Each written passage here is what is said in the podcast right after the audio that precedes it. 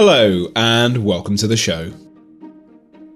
Why do some families thrive when others fall apart? At the start of the pandemic, psychotherapist Julia Samuel joined us with advice for finding strength in times of crisis, and she recently returned to explore Every Family Has a Story, her new book analysing the influence of our families on our health and happiness. She was in conversation with Hannah McInnes. You say in the book, humans learn through stories. And of course, the title is Every Family Has a Story. But at the same time, those stories are so wide ranging and so particular to each family, as are the stories in the book. But this is a book that speaks to everyone, as I see it. So, were you conscious of writing it for a particular reader, or, or did you feel that you were writing for anyone or for everyone?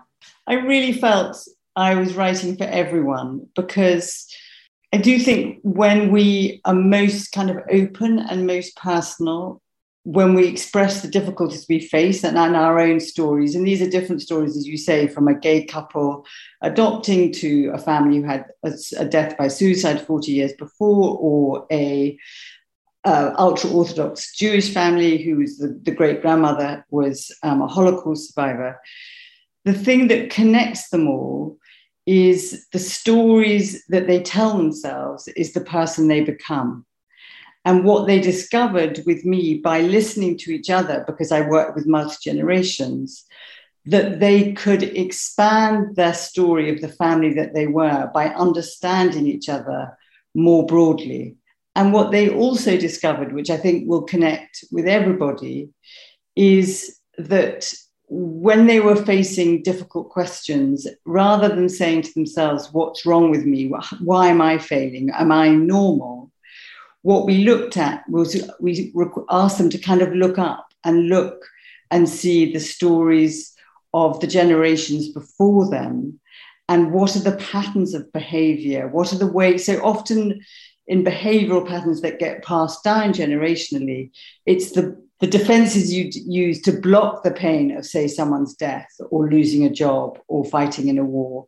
It's the defenses you use that you then model that get passed down from generation to generation. But also now we know that they get passed down epigenetically, so that how the genes are expressed comes through the womb. So that when people could look and learn the secrets or the ways of behaving from the past, it helped them understand themselves better and feel more connected to themselves and, and had kind of stronger bonds with each other because they had a clearer narrative, a fuller narrative, a more where the emotion and the story fitted together was there a sense of catharsis for you in writing it? Because it's a very personal, there's a lot of it's very personal. So I wonder if there was anything you worked out for yourself. You say at the end it, it, it you think differently about your own relationship with your family. I definitely because I think particularly because of the multi generation aspect. So you know, my parents were, were quite kind of old fashioned parents, but they had also had a lot of loss. So my mum was an orphan by the time she was 25. Her father, her brother, and her sister and her mother were all, had all died. And I was brought up in a family that, you know, about grief, it was like forget and move on. What you don't think about and what you don't talk about isn't going to hurt you. And so that was a kind of environment that fermented me to be a therapist because I was always trying to match up what I was seeing with what I was feeling and what I couldn't make sense of. And so then I became always more interested in what people were really feeling internally rather than what they were showing. And through the stories of all these different families, I had a much greater compassion for my parents. That, like all of us, I think, is anyone watching, I think my parents were really doing the best they could with what they knew and what they understood at the time. And they didn't know any different. They didn't have an emotional lexicon. They didn't have emotional intelligence or intelligence or any of the knowledge that we now have, you know, at our beck and call. So I felt, yeah, more loving and kind of softer towards them. I mean, they're both dead, so it was only in my, you know, but parents live on in you, your significant relationships your love and your hate for them lives on in you long after they've died. So I, I feel closer to them, which is a lovely thing.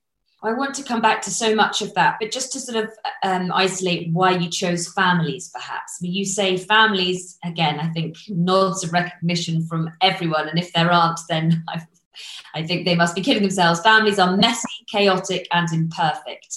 And you say you're fascinated by families and always drawn to work with families.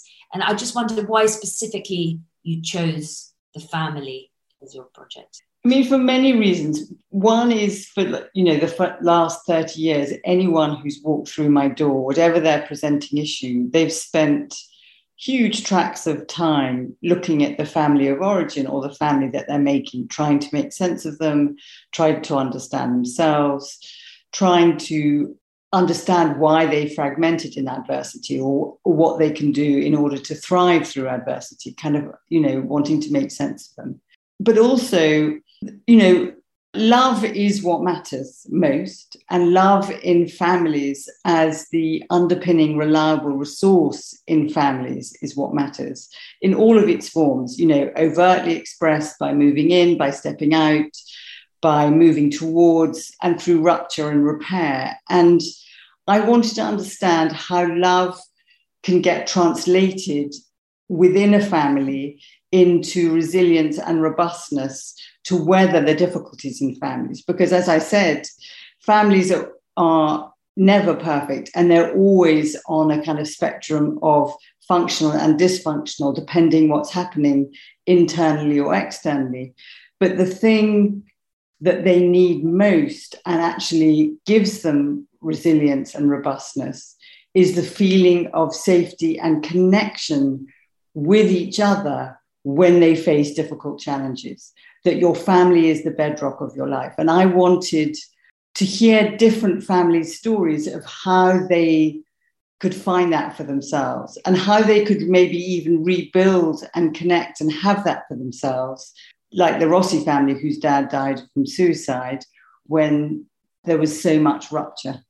Does that make sense? Yeah, yeah. And, and before we go into to other questions, perhaps you could explain to people how, on a practical level, you came across the eight families and chose those eight families, or, or they came to you, just how that process worked. So, some of them were already in my client caseload, and I asked to work with their whole family. So, they already had a presenting issue, like there was a family whose child had died um, five years before. They were an Afro Caribbean family of origin. And so I worked with the grandmother, the son, and his partner, and their stepson and their little daughter, because when their daughter had died, there had been a lot of rupture with their siblings between the both sides of the siblings. So um, I worked with them. Others, I the uh, ultra Orthodox Jewish family, I put a notice up on a website asking if family wanted to work with me, and got this amazing family of five generations and she was a Holocaust survivor. And looked, I expected to see trauma kind of passing down through the family's transgenerational trauma, and it isn't actually what I saw. So that was really interesting. And then there was Archie Craig, who had a terminal diagnosis, he had a brain tumor. And I, I went to the Maggie centers and they gave me him. And I worked with his whole family about him dying and how he had to cut off his relationship with his mother because that was very damaging. And so basically, what I felt in all of these families, they are extraordinary families because families are extraordinary, but they were actually ordinary families. And I think anyone uh, who reads the book will see themselves in many aspects of all of the different stories, even though they come from maybe entirely different backgrounds. Um, you say that um, you believe the wisdom gleaned by clients and therapists in the secrecy of the therapy room has for too long been an untouched value, your words, of resource to everyone. And that's the purpose of this book. And I, I just wanted to sort of ask you about that because even though we have moved on as a society, and we'll discuss that, there is still a sort of a stigma or a, a kind of behind doors idea of therapy. And I just wondered how important it is for you to kind of challenge that culture. In other cultures, everybody welcomes therapy. And to me, it feels like in these families, these eight families, they're already a lot further along the sort of restorative and repairing route, just in being prepared to kind of discuss these issues with you. which so many families, I think, would still be very uncomfortable and find very difficult. I mean, as you say, it's a daunting thing to do. I think one of the kind of natural, and I actually don't think there's any country that doesn't have some kind of stigma or fear of therapy. I mean, I think America is thought of as the leading country that for therapists, but I, I think there are vast numbers of Americans who would never go anywhere close to a therapist. And I think the resistance and the sort of shame about it is this fear that if you show what you're really feeling, that it's somehow weakness.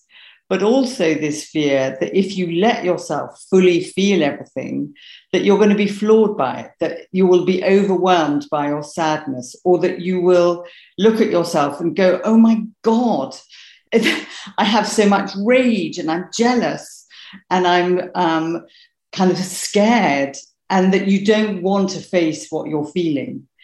And, you know, my understanding as a, as a therapist and as a client is that what you don't face, you can't adapt and change, you can't fix it. And so by bringing these stories out and kind of opening the therapist door, I wanted to show that A, there isn't any kind of awful, you know, weird voodoo stuff that goes on in the therapy room. It is just a group of people talking and feeling stuff. And that I can't read into people's minds and that I'm human. But there is something about saying it, naming it, acknowledging it, being fully heard that changes how you are internally. And as families, changes the family system. Because emotions are transmitters of information. They are meant to be transmitted, to be named, so that you can release them and then have another way of feeling or another understanding. And it's what we do, as I said earlier, to block the pain, to block the emotions. That is the thing, you know, self medication, the busyness with alcohol, with drugs, with, you know, gambling, sex, any of the things that we use, food, biscuits. I use biscuits. Um, that does us harm and often does us harm over generations. The, the difficult, the, the other side of that, which a therapist would have a, a, a kind of legitimate fight with me, is that in making myself public and putting myself out there, like in this webinar, I, I'm not the screen that a client would then come to and not know me.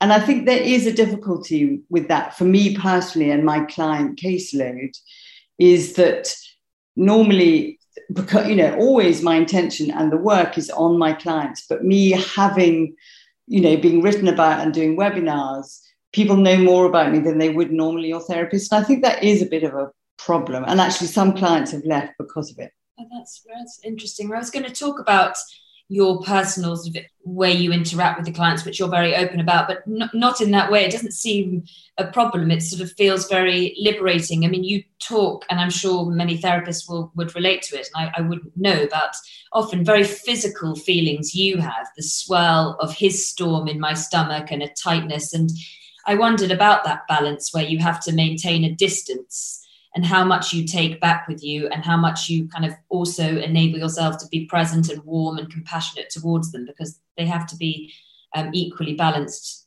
those two things I mean, I, I, don't think there's ever balance, truth be told. you know, we're looking for balance in our schedules, we're looking for balance in our relationships, we're looking for balance. And we do want homeostasis, we do want balance, and we need to have mechanisms to balance ourselves. But just to say, I think it's a concept. It's something that we aim for and, and rarely have.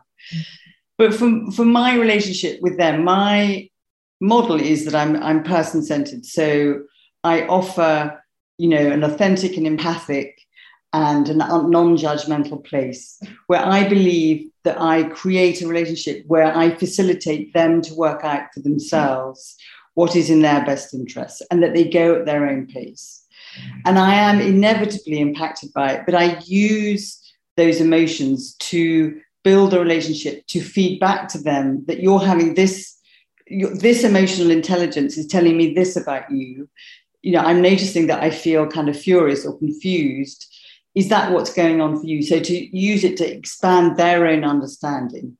But I the kind of model for it is that I keep I have a foot in their world and a foot in my world, so I can move towards them with empath, you know, with empathy, and I, also I can step back.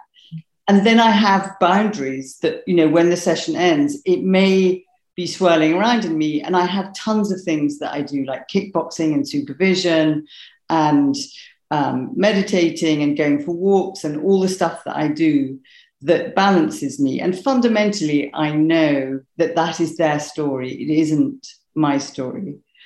But also because I worked in the NHS for 25 years and I heard thousands of stories of children dying, I can't not know that. I can't not be affected by it.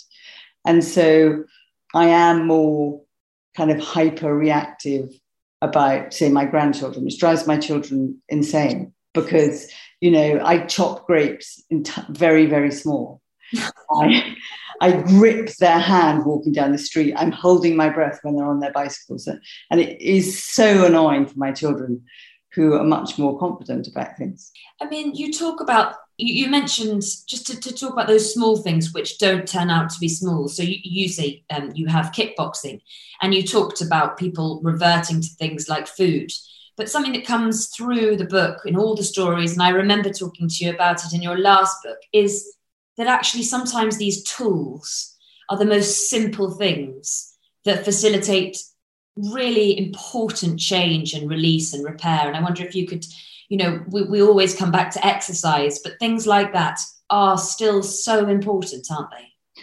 Unbelievably important. So the the physiology of it is that all of I'm sure everybody listening, and I wish I could see your faces, is that we are we were born for evolutionary purposes with a negative bias. So we're born with this polyvagal system that goes into fight, flight, and freeze when we feel under threat. And all of us individually, from our upbringing, from our genetics, from our experiences, will have a level of sensitivity to the events that are happening. But they will transmit these emotions in our bodies. And through the transmission of the emotions comes what you're telling yourself. So you may kind of suddenly feel a little bit anxious and you're and you may tell yourself, oh my God, I'm gonna fail, or I'm gonna be an idiot in this webinar. I'm not gonna be able to find my words. And so you've turned on your fight, flight, or freeze system, the code red, which is the amygdala, the very kind of ancient part of your brain, which is not there to think. It is there to react and save your life, to fight or fly or kind of be frozen so that you're not seen. And so the physiological mechanisms that you do as a circuit breaker to bring down you from code red down to a balanced state are physiological. So they'd be exercise because you've flown. So you tells your body that you don't need the cortisol, that you're safe, or that you do a meditation, or like in my case, kickboxing, anything that you do, and journaling, the combination of breathing, exercise, and journaling, even if you only do it five minutes each, is a superpower package to bring you back into balance in your body. And then being back in the balance of your body frees you to have the neofrontal cortex that allows you, when you're feeling safe, to think more clearly, to make better decisions, to be realistic that you're not going to die if you if um, you get a question wrong, that if you you know that you're not going to be shamed and stabbed if you can't find a retrieve a word, so that you then support yourself as an adult, not as a kind of frightened animal in the wild, to trust that you're going to be okay. And then you you don't feel then that's it. I'm repeating myself. Mm. At the end of the book, interestingly, you put a history, a brief history of families. But all the way through the book is the ways in which our families today have changed and are different, and how that impacts upon the kind of problems that people come up against. I just wonder if you could sort of I mean, overall, do you feel like modern society, we'll come to the specifics of gender, which comes up and frustratingly so, but does the modern world create, in your research, more problems for families in, in today's society?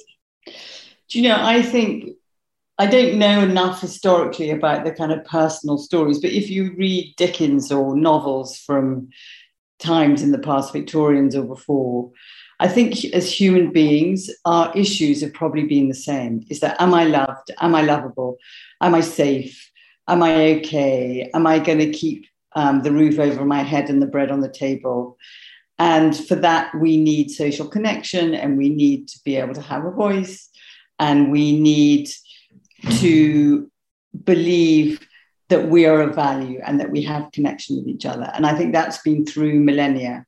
And I think probably every century and every generation, and I'd love to know what the audience think, have their different challenges that they face. Like mine faced the Second World War, and they managed that by surviving and, and multiplying and getting on and building, but not emotionally feeling. We now have the luxury to feel because this was more true uh, sort of uh, three weeks ago, but we're not under the threat of war in the way that, that they were.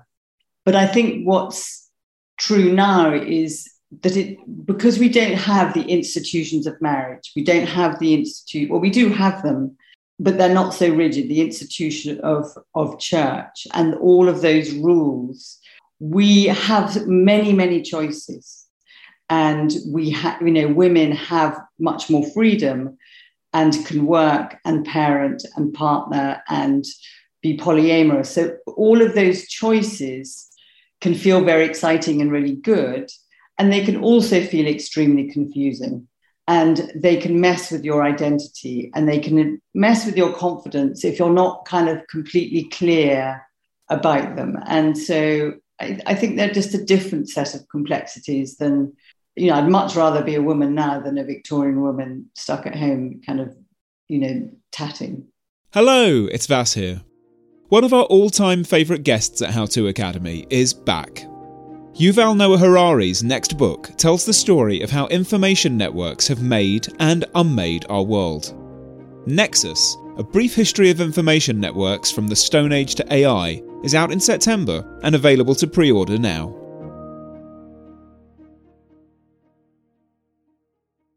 Hey there, I'm Dr. Maya Shankar, and I'm a scientist who studies human behavior. Many of us have experienced a moment in our lives that changes everything, that instantly divides our life into a before and an after. On my podcast, A Slight Change of Plans, I talk to people about navigating these moments. Their stories are full of candor and hard won wisdom. And you'll hear from scientists who teach us how we can be more resilient in the face of change. Listen on the iHeartRadio app, Apple Podcasts, or wherever you get your podcasts. Mm-hmm. Yeah, you say we like to believe that age old dilemma of, of women bearing the childcare and, and all, you know, the majority of that has been solved in the 21st century when half the working population is female, but it has not. And I, I think there are, perhaps you could give some of the examples, but there are so many times that comes up in the families that you talk to that that is the source of so much of the problem, which is that the women feel, you know, resentment or that they've had to deal with so much that the men haven't had to. Yes, and resentment and confusion. So in the Thompson family, this was a you know a middle class family. Well, she was middle class now, but she came actually from a working class family. So I worked. They were a fantastic family, and they, I worked with the gra- with the grandmother, the mother, and her daughter who's going to university. So it was based on kind of the reason I was seeing them was sort of empty nest. Is it called syndrome? It can't be a syndrome, empty nest. You say you don't like that term at all. it's true, I don't. It can't be a syndrome. Anyway, empty nesting. And she had had a career before she got married. And she'd been brought up as from generations of women who had A, been disappointed by men, but had got their sense of value as mothers. That that's where that was their superpower, was loving their kids. So although she'd been a um, successful journalist before she had children. She then stopped working altogether. And she actually did love being a parent, but it the alwaysness of it, the conflict with her husband over it. Who was she going to be now? How was she going to have confidence in the new iteration of herself? The sense of sadness and like wanting to hold on to her daughter, but also giving her daughter roots and wings, allowing her daughter to go angry with her husband that he managed to not feel so upset. And he managed to have a very successful career. And you know she it, there is so much complexity in it that i think we all have. And the guilt the guilt the guilt that you're not working properly the guilt that you're not mothering properly that you know all that package there's a fast. I mean, there's so many kind of sort of light bulbish moments throughout the book, and Do one, you see your family in it? I mean, I see there's so yes, lots lots of times, and they might be watching, so I have to always be careful what I say. But, but I think that there's a moment where you're talking about the two men who have adopted a child, and all the sort of opinion opinions that society brings to them that weighs them down to you know all the sort of judgment that's on their shoulders. And one of them sort of says to you we've realized we need to create and shape our own story. And and you say you know to the reader sometimes we're too enslaved to thinking there's a narrative we have to fit. And i feel like that's quite a liberating realization in the book which is that we need to move away in those examples you've just given as women or, or in their example as um, two men adopting a child to try and move away from this narrative that society still sort of imposes I think that's, I mean, that's a wonderful example of it. And, you know, again, an example of the story we tell ourselves is the person we become when we allow ourselves to have a different story and to have that kind of fertile void of wondering, what do I want to be? How do I want to be? What kind of parent am I going to be? You know, one of the great things from them was what research showed, and we saw this together uh, as, as the three of us, was that men who adopt a new baby, their physiological system changes. So they have more oxytocin, which is the bonding mother kind of breastfeeding hormone, than a normal man would have. So that their wiring adapted so that they could hear more, they were more sensitive. And the, the great thing with them was that they were experimenting, um, and they, this is what they were talking about with their neighbor, was that they didn't have she stayed at home or she did the more of the kind of nappy changing and the equivalent of breastfeeding. So that they could create these roles for themselves. But also the judgment like so when one of them wanted to have fridays where he worked from home so he could parent more because he was a man no one really took that seriously and yet he had this friend who married someone as a woman who was a very successful woman. And the deal was they shared the parenting. And she she said something along the lines of you just wouldn't believe the stuff he doesn't notice the stuff he doesn't do. And i didn't sign up for that. And i mean i think that expression could be kind of shouted throughout the land. And yeah i think it's really interesting how we can re reconfigure ourselves when we don't have fixed roles and norms and I mean, we've touched a bit on this idea of the well, you've touched a lot because it's so central to the book, the way that different generations deal with issues, deal with difficulty. And I was so struck in a number of the examples about the extraordinary kind of way in which the younger people in your in your uh, articulated their feelings. They were often the most mature person in the room, to my mind, the way you told it. I mean, you say the wisdom of youth is a much underrated resource. So perhaps, you know, when we're looking of, of how to do things, we should be looking to that generation and the way they seem to be so much better at talking about their feelings.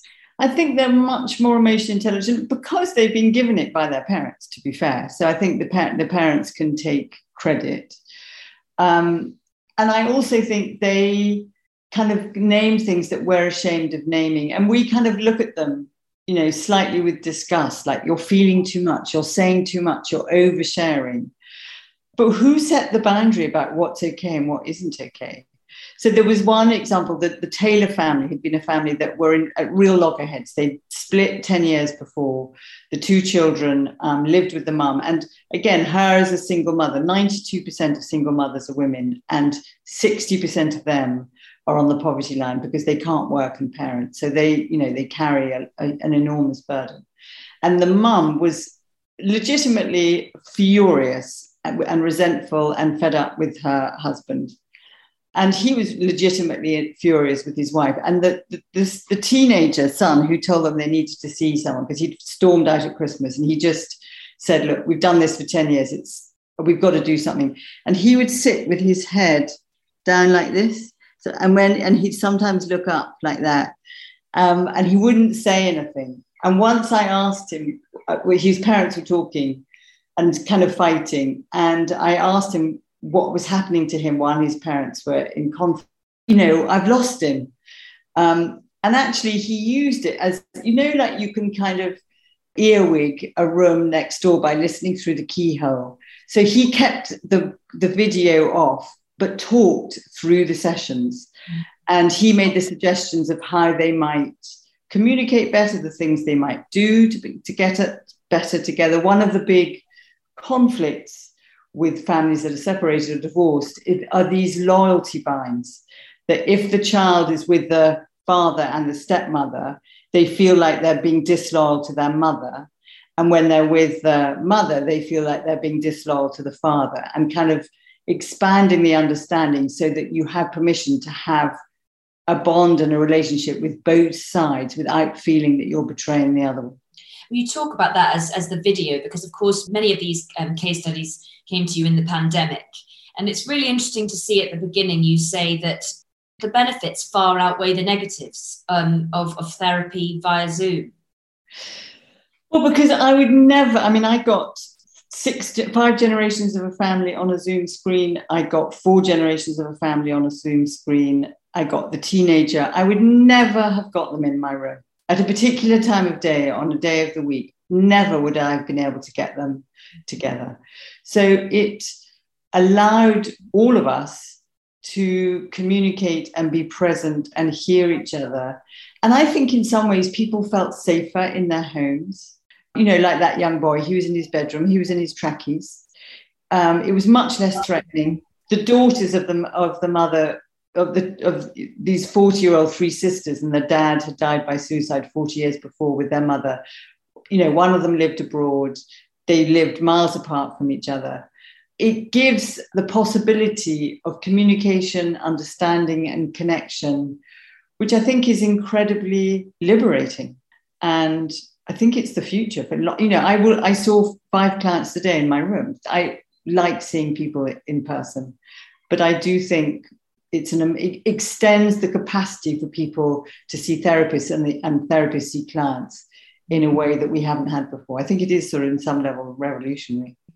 You mentioned at the very beginning the Berger family. I hope I've pronounced that yeah, right. that's right. And that you had expected. So there's a most devastating story that um, the great grandmother, I think she's the great grandmother, um, yeah. tells you, and you went and found them expecting that the trauma from the Holocaust would have passed through the generations. And you mentioned at the beginning that isn't what you found. I just wonder if you could describe that very powerful story in the book.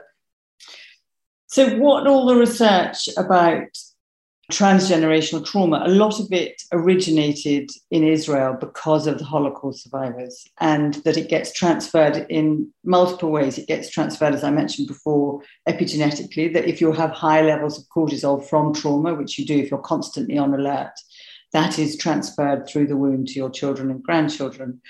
But also, you know, a parent's mental health is what you mirror to your children and their mental health will match the parents' mental health. So a lot of people who survived the Holocaust had, you know, big psychological problems, depression, schizophrenia, anxiety, all of those things, and also trauma. And so that they would behave in a particular way around food or around noise, and also a kind of dismissal of feelings because they just survived the most brutal murdering of their of that you could ever imagine and then their child would complain that they don't want to go to school because they have a headache so you know there was lots of complexity but trauma and transgenerational trauma is not inevitable so that Kati had come from a very loving Hungarian family. She was 14 when she went to Auschwitz. So she carried in her a lot of secure and relational bonds. And she was a sparkly, bright eyed 92 year old. And she was a sparkly, must have been a sparkly, bright eyed 14 um, year old. And that meant that she was turned by Mengele to go to the right, not the left, that she got little scraps of food. She had uh, friends or people that they helped each other in the in the huts that she and she said and this is fascinating i wanted to see what would happen in the end she had hope. And that she got from the confidence of being a loved child. And then she survived and came to England and she met her husband. And the meaning she made of her trauma was that I survived so that I would love my husband, Isaac, and I would have you children. So she transformed the trauma into a meaning making experience. But what she transferred to her children wasn't trauma, it was a tough act to follow and also lots of anxiety. So if you have an exceptional parent, although she has huge humility, this woman, she was amazing. She also was extraordinary that she survived. So her children looked up at her like she was very special, which she is. But somehow I think if you look at your parent or your grandparent as, as very special, you inevitably become less special. But also, they would beat themselves up if they complained about being cold or failing an exam, or they didn't give themselves permission to be who you are because the an experience of trauma that can give you post-traumatic growth which Kati has you have to have the lived experience if you're outside of it and observing it you don't get the learning because it's not your experience I mean, it's a fascinating one of the stories. They all are, and I'm wary that somehow, very, very quickly, my time has is, is sort of slowly coming to an end. But I, I think oh, there's lots I would have loved to want to ask you, but people will find it in the pages of the book. But I do want to just ask about the when does parenting end question that feeds into so many of your stories and this question of trying to hold on and the importance of letting go and how to get it right. I mean, I think that you're exploring it all the way through, but I wonder what your advice is to parents struggling with that.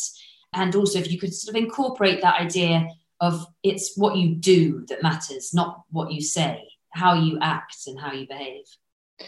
Yeah, so I mean, I'll respond to that bit first is that you may say to your children or even your grandchildren, I want you to be happy. All I want is for you to be happy. But if what you model is being pretty damn miserable and super anxious and never happy or only happy when everything is right, you know, you're a perfectionist, you know, once a year or once every five years, that is what your children will learn. Whereas if you model good enough that you know you can ride the difficult things and you can be upset and you can make mistakes and you have this rupture and repair in your families that you have a fight you know where you love most you hate most and fight most and make your worst mistakes but if and we will always fight and one of my kind of touchstones I have 12 touchstones at the end is to fight productively. So if you learn to fight productively as a family, you kind of repair after the fight and you're stronger as a family. And, you know, I think that's what we want to model imperfect, good enough families. Parenting never ends, as me as a grandmother. But what matters in your parenting, I think, is first of all being self compassionate, but also to adapt and develop as the relationship changes. So we are wired to adapt as human beings, evolutionary but we don't like change. That was what a lot of my last book was about living losses, that we block change because we fear the unknown and we'd rather kind of stick to the rigid way that I am as a parent and that you do as you're told than kind of recognize adulthood and maturity and let them be themselves, let them be different. If they're going to vote for a different political party, if they're going to be different to you, allow the difference. And that means adapting yourself. So adapting as an adult parent to adult children involves pain. It involves the pain of loss of that you aren't the mothership anymore or the fathership or the parentship. You step away and let them build their own ship. And if you let them go, they will come back because they will want to have that connection with you. Um, and so, if you're lucky, you then get grandchildren who are the kind of biggest gift your children can give you. And the relationship continues, but it is always a, a continuing relationship of change and allowing change. And that we need to be self compassionate and support ourselves to manage the weather of change so that we can kind of expand and let go and they will come back. I'm so glad that in your answer you brought up fight productively because those steps at the end all of them are very helpful but i feel that that is something that so many families would do very well to take on board because it's that sort of suppression of the letting their feelings out and discussing things that people do in, in your sessions and that people should be just doing naturally that can be so helpful. I agree. We're on the same page there. But um, i just better now invite the audience to ask your questions um, to Julia. I'm sure you have many. And of course, uh, at the end of this, in about just over, uh, in, in about 15 minutes' time, subscribers are able to join the separate session with Julia, and that's on your watch um, list, and you can uh, subscribe and come to that, and that will be with cameras, and you'll be able to sort of talk amongst yourselves um, and with Julia. So Ellen and um, Julia says, how do you suggest couples navigate parenting when one partner has been in therapy for a number of years, but the other hasn't, and it affects both of their outlooks and ways of dealing with things, which comes back to this you know importance i suppose that weaves all the way through the book of trying to do things as a family when it comes to therapy. I mean i've got two answers. One may not be achievable. So i mean my i, I think couple relationships need maintenance as your car needs maintenance. So that when you're parenting you know from being kind of lovers to committed relationship to the biggest commitment of having children together that is a massive amount of change in the relationship and so, my suggestion, which may not be possible, would be that the couple see a therapist together and talk about parenting together so that they can kind of get on a collaborative parenting where they can allow the difference between them, but agree together what are the priorities that they both can align with. I think if that isn't possible, I would suggest that they, I think often the most simple way of kind of looking at differences would be kind of walking and talking and trying to look at their parenting styles. You know, they both of their parenting came from their parents. So what are the things within those parenting relationships that they had that are the principles, the values that they hold most dear? What are the things that really matter? And look at values and principles rather than minutiae of bedtimes and whether they should be having carrot puree at six months or eight months, because that doesn't matter. What matters is your attitudes and your beliefs and your ways of being parents. Hello, it's Vas here, recommending you a new book from our friends at Firm Press. This May, the author of The Argonauts and other genre defying, unclassifiable modern classics, Maggie Nelson, is back with a new collection of essays. It's called Like Love. The collection celebrates art, artists, and thinkers, including Prince, Bjork, Sarah Lucas, and Judith Butler. Like Love is available to pre order now in hardback, ebook, and audio.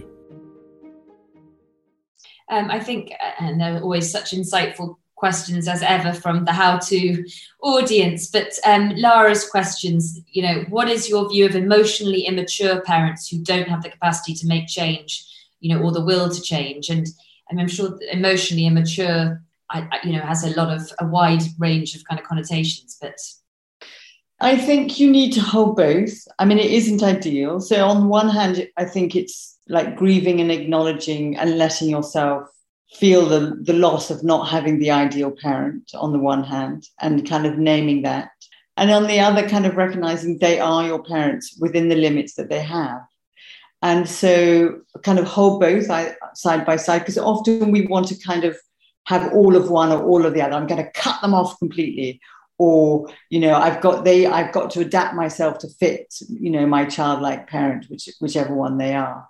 And actually, I think if you can hold those two conflicting ideas that you're angry and sad and the feeling of loss that they they're immature and also that they are the parent that you've got and that's a unique relationship it's a unique bond and there may be strengths in it and things that they have and maybe calibrate how you spend time with them and what you emotionally invest in them so if you know that you have a very immature parent don't ask them your most complex deep question that you want wisdom from because you're unlikely to get it. I mean, you know your parent as well as you know yourself. So match getting your needs met by the parent that you have in front of you rather than setting yourself up to be permanently disappointed for the parent that you wish that you had. Actually, on a very similar, in a very similar sort of vein to that question, this isn't a question, it's a comment, but it's really interesting because it's sort of where you started. And I think many people, probably of a certain generation, have this feeling. Jeremy says, I loved my mother and father, but I never really liked them. I felt they were cold, distant, and too formal. They are both long gone, but I now realize they were good enough parents and were simply products of their upbringing. as are we all. I, I expect many people who've lost their parents in the same way you do at the beginning of the book are, are, sort of coming to terms with that and accepting that was just the way things were and sort of embracing that you know i suppose we've changed as a society. We have changed and i think for jeremy it is a welcome release to forgive and kind of love the parents you had. And you know it is exhausting hating your dead parents you know it saps your energy. It's like swallowing poison hoping they die when they're dead. And so to kind of come to terms and accommodate them for who they were within their limits of why they were like they were because they had to defend themselves against all sorts of terrors which is why they were cut off and cold. You know the the bigger the front the bigger the back. So the more people are defended and armored and putting on the more they're shielding against their fears, their anxieties, their vulnerabilities. There's a, um, I'm going to, um, oh no, I was about to sneak in one of my own questions, but I, I, am going to just quickly sneak in this question because I think it's really important. And it's, a, it's another one of those quotes in the book that really I, I think would resonate with so many people, which is about how we live with our families, many of us, or there are families. So there's the assumption that we uh, know them inside out, that there's a certain relationship between families. But so often, our families, you know, we know so little. I can't find the exact quote, but it's, it's yeah. along those lines. And we live in a family and not know our family, is what you say. And I think that so many people would relate to that. And I suppose there's therapy to talk about that, to get to know each other. I, I expect that's one of the ways. But what else are the kind of ways in which we can ensure that it's not too late to get to know our family? Because I, I think that's one of the key things that this book makes you think about. I think sort of secret weapon of communication is listening. So begin to be curious about a particular member or a number of members of your family and be curious with a with a sort of kindness like find out one of the things that is often within a family, and I found a lot in the case studies, was that the four people were in a room at the day uh, at a particular date and time, but their experience of it and what they took away from it and the belief that they had from it, guilt or shame or positive, would have been their own version. So maybe go back at a particular intense time in your family and ask your parent or your sibling I think siblings, by the way, are very underrated how they influence our psychology. And ask them what their experience of that was. And don't try and put them right and tell them, no, it wasn't that. She didn't say that. Grandmother wasn't that. But listen to their version and understand their experience of it. Mm. And then tell them your own swap sibling relationships i would say are probably one of the most complicated of relationships that exist. Um, and I wonder, did you learn anything, have any sort of particular insight through this book into those complexities? I mean, a, th- a third of all sibling relationships have virtually none or no contact with each other. And a third are very close, and a third are kind of in betweeny. I think what I the big thing, which isn't news to anybody, is is the the rivalry for love and attention. And if you're brought up in an environment of scarcity for love and attention rather than abundance for love and attention, you need to elbow each other out the way and kind of put them down to raise yourself up. And you may do that by being mean, you may do that by having tantrums, you may do that by being a perfectionist and winning all the exams and the prizes. We'll all find our own mechanism, but all of that will create disconnection with your siblings. And that has a, an enormous impact on everybody in the family. And there are small ways, again, in which the your case studies, just the smallest ways that repair those yeah. implications. Yeah, it's so powerful. I mean, most of my sessions, and I hope people read the book to see it for themselves. And let's face it, six 50 minute sessions it isn't even a complete box set of a Netflix series. they transformed their relationships. I am not joking. Transform them just by sitting in a in their separate rooms on the Zoom screen, hearing each other and being willing to hear each other and feeling the discomfort of hearing things they didn't want to hear, um, but bearing with it because I facilitated it. So they was, I made it safe for them. Um, time probably just for a couple more questions. Just to say that Jeremy, who um, said that about um, his parents, and you you said you know it's like a poison, and he says thank you, so encouraging to hear your answer. Forgiveness is such a relief and allows me to move on. I always get quite emotional doing interviews with you, Julia. but someone also uh, asks, and I think this is a really good question. We talked a little bit about that balance of over parenting and letting them go. But from the perspective of the child and the adult child, if a parent has not ad- adapted to change, has been unable to stop, step away from being the mothership, what do you suggest the adult child does? And I think that's a really important question. So thank you to the person who's asked that. I mean, if you as the adult child don't step off the mothership and create your own ship with your partner, which is what I'm assuming um, you're talking about, it is very difficult, and the research shows it, for you to invest and create a secure bond with your partner and create your own ship. Because if you're constantly pulled back to the directives, to the time, to the attention, to the energy of your parent, you will create a horrible dynamic with your partner. So, unfortunately, it requires tough love in a way of saying to the parent, I really love you, I really want to see you, and I am doing this because you, you know, everyone listening to this knows that you can't change another person. But if you change your behavior and do it kindly and with love and compassion, it can develop and change behaviors in those around you. It's not guaranteed, but it can do. Whereas if you cut and run and you say, F off, parents, you're too difficult, you're too demanding, I'm going off with my partner, then you create this awful rupture. And to remember that, you know, so Archie, who had to cut um, ties with his mum, he talked about her all the time. We can never leave our family of origin. They're in us, in our memories, they're in us, in our genes and in our bodies. You know, the body remembers, the body holds the score. So, my belief, and you can disagree with me, this is subjective. I'd rather have an imperfect, not seeing them very often relationship with all members of my family than total cut. It's very, it's very expensive psychologically.